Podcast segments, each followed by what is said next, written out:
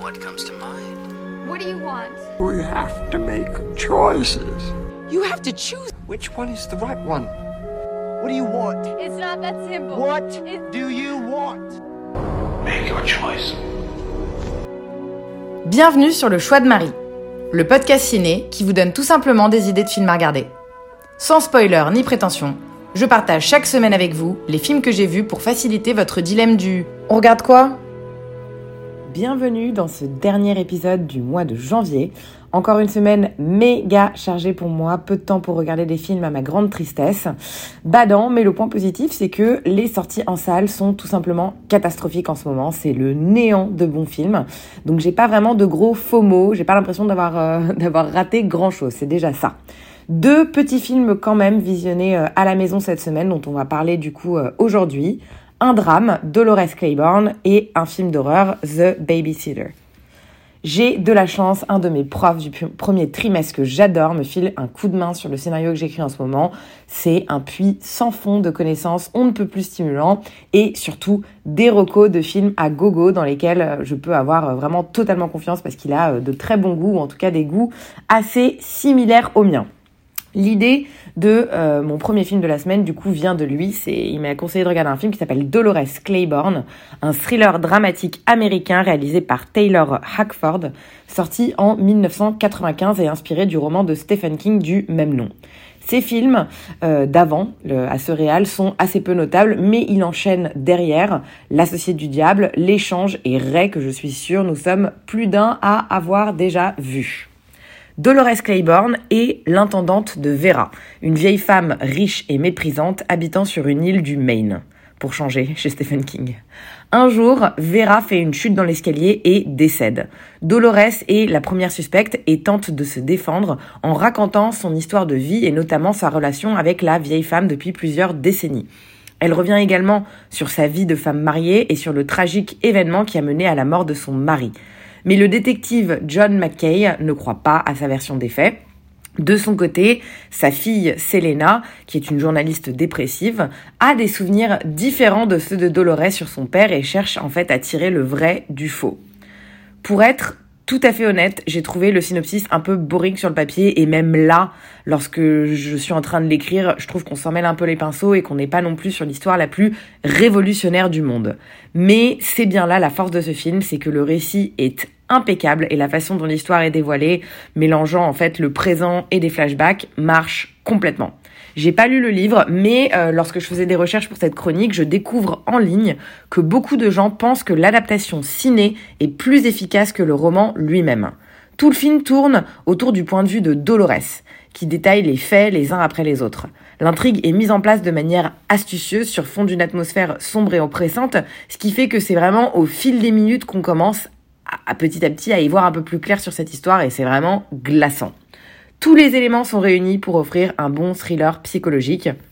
Des décors poisseux, des paysages superbes mais glaciales, une photographie bien travaillée qui alterne élégamment la réalité avec les flashbacks et bien entendu tous les thèmes badants qu'on adore retrouver dans des drames familiaux. Je vais pas m'amuser à les énoncer et à en dire plus parce que le moindre mot viendrait en effet vous spoiler euh, en quelque sorte, mais attendez-vous à un film haut en tension et à la psychologie dure et tendue. Ce qui m'a aussi vachement marqué, c'est le caractère progressiste du film, surtout pour le milieu des années quatre-vingt-dix. On est sur un film avec trois leads féminins qui parlent de tout sauf de relations amoureuses. Elles sont toutes blessées et abîmées, certes, mais mon Dieu, c'est aussi trois véritables badass. Je trouve que malgré euh, le montage et la mise en scène qui est un poil rétro parfois, je pense à des fondus enchaînés à gogo, à des longs zooms sur les visages des personnages pour accentuer euh, l'effet dramatique. Malgré tout ça, c'est un film qui vieillit hyper bien et qui n'a rien à envier euh, à ceux qu'on peut voir aujourd'hui euh, avec l'ère du MeToo, qui se veulent assurément progressistes et féministes. Là, c'est vraiment tout en subtilité. Hyper efficace dans son message et du coup, assurément féminisme dans une Amérique on ne peut plus old school parce que ça se passe vraiment à une époque où autant vous dire qu'on était bien bien loin d'avoir autant de droits et autant de considérations qu'aujourd'hui. Cast absolument magistral, Katie Bates est époustouflante, comme à son habitude.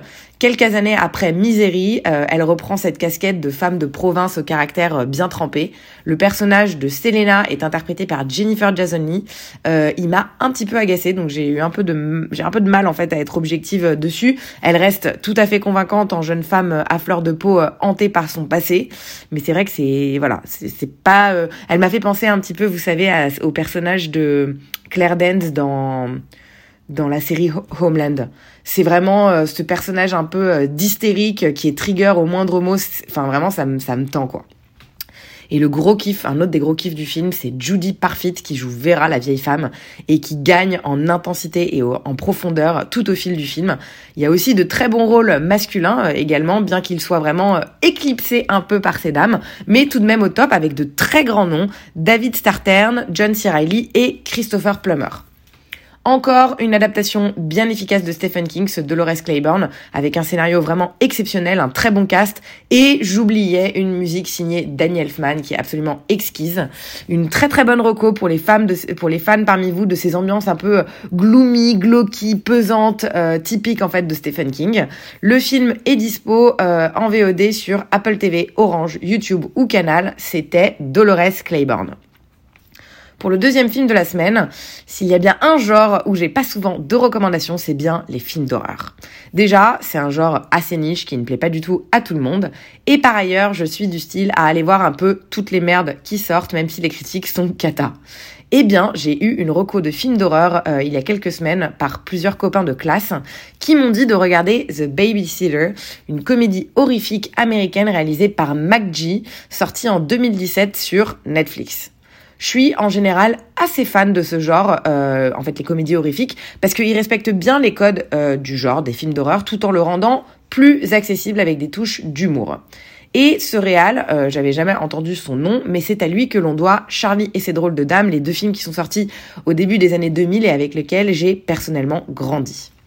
The Babysitter raconte l'histoire de Cole Johnson, un jeune adolescent de douze ans qui se fait harceler de façon récurrente par plusieurs de ses voisins et qui a franchement peur de tout.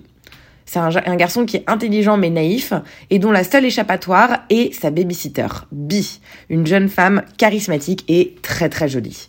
C'est la seule personne qui ne le traite pas comme un enfant et il y a un lien très très fort qui leur permet de se considérer même comme des amis.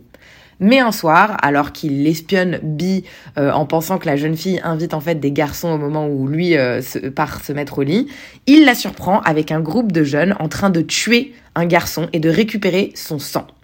Quand le groupe découvre que Cole les espionnait, ce dernier va devoir se battre pour survivre. Je crois que c'est dur pour moi de me faire chier devant un film d'horreur. Même si c'est pas bon, je prends quand même toujours du plaisir et ça sert généralement son but de divertissement. Là, on est sur un film au, sc- au, au scénario, euh, au synopsis et puis même dans son traitement totalement what the fuck, très décomplexé et assumé jusqu'au bout. McG propose en fait une version exagérée, digne d'une série B, d'un slasher comique fun où la subtilité semble complètement absente de l'œuvre. Alors oui, aucun doute, on s'amuse devant Babysitter. Les personnages cli- clichés aux traits forcés font plaisir et bien rire. C'est généreux en sang, la fin est franchement cool. Mais il faut dire ce qui est, c'est au détriment d'un intérêt euh, totalement réduit. C'est un film que j'ai regardé avec une grande passivité, sans réellement rentrer dedans, mais en étant simplement spectatrice d'un truc un peu fun.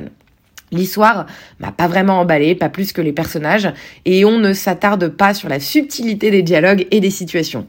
Bref, il n'y a pas grand-chose de surprenant dans le scénario euh, et même dans le film de manière générale, malgré quelques scènes marrantes qui font honneur au genre slasher. La mise en scène, cela dit, est assez soignée, parfois un peu rigide, souvent grotesque. Elle a au moins le mérite d'imposer un style et d'être originale. On sent que le réal a de l'expérience et dans l'ensemble, c'est vraiment euh, plaisant et fun à regarder, même du point de vue euh, visuel et rythmique. Le gros point fort du film, pour moi, j'ai trouvé que c'était l'actrice principale, l'Australienne Samara Weaving, dont le physique égale son interprétation de babysitter barge. Elle avait déjà le rôle principal dans Wedding Nightmare, je sais pas si vous l'avez vu, mais moi je l'avais trouvé bien cool. Et je trouve que c'est une actrice vraiment intéressante, malgré son physique de bimbo en apparence. parce qu'elle est douce euh, et à la fois euh, terriblement euh, dangereuse, surtout dans, dans ce rôle. Elle est aussi hyper, hyper cool. Il faut dire ce qui est, on a vraiment envie d'être pote avec elle. Et surtout, vraiment extrêmement sexy. Elle est, elle est belle, mais on sent qu'elle en fait pas trop. Enfin, il y a vraiment, je trouve qu'elle a quelque chose de très, très attirant et qu'elle représente à elle seule là, vraiment la révélation du film pour moi, un peu au détriment des autres et notamment de Judah Lewis qui joue Cole et qui peine un peu à briller. Alors, c'est pas mal, il a pas euh, le côté euh, tête à claque de certains ados du cinéma américain, mais son jeu reste assez limité. Le reste du cast est efficace, chacun figé dans leur carcan de stéréotypes. Ça fait le taf sans être vraiment révolutionnaire. C'était donc Babysitter. Il se trouve que ce film a une suite euh, qui a vu le jour euh, en deux mille vingt, qui s'appelle The Babysitter Killer Queen. Le film vient en fait suivre Cole deux ans plus tard après les événements du premier film. Euh, il est sorti donc en deux mille vingt, toujours sur Netflix. Je sais pas trop si je le materai, peut-être un jour, si j'ai besoin de légèreté et de non-prise de tête, mais ce sera vraiment sans grande attente, parce que j'ai pas été vraiment transcendée par le premier. J'ai passé un bon moment. Euh, voilà, Babysitter s'avère euh, suffisamment fun pour passer un agréable moment sans être vraiment le film révolutionnaire. À vous de vous faire votre avis si cette critique vous êtes convaincu. Les deux films sont dispo en streaming sur Netflix. Voilà pour cette courte semaine ciné. Je peux pas vous promettre que ça va s'accélérer dans les deux euh, semaines à venir parce que j'ai encore euh, beaucoup de choses de prévues, mais je peux vous promettre en tout cas que je vais essayer. Et il y a aussi quelques bons films attendus en salle qui me donneront euh, certainement envie de trouver du temps, ça j'en suis persuadée. C'était court, mais ça reste deux plutôt bons films qui, j'espère, convaincront quelques-uns parmi vous. Je vous remercie pour votre écoute et pour votre fidélité comme d'habitude. Je vous dis à très très vite pour de nouvelles découvertes ciné. Bonne soirée à tous!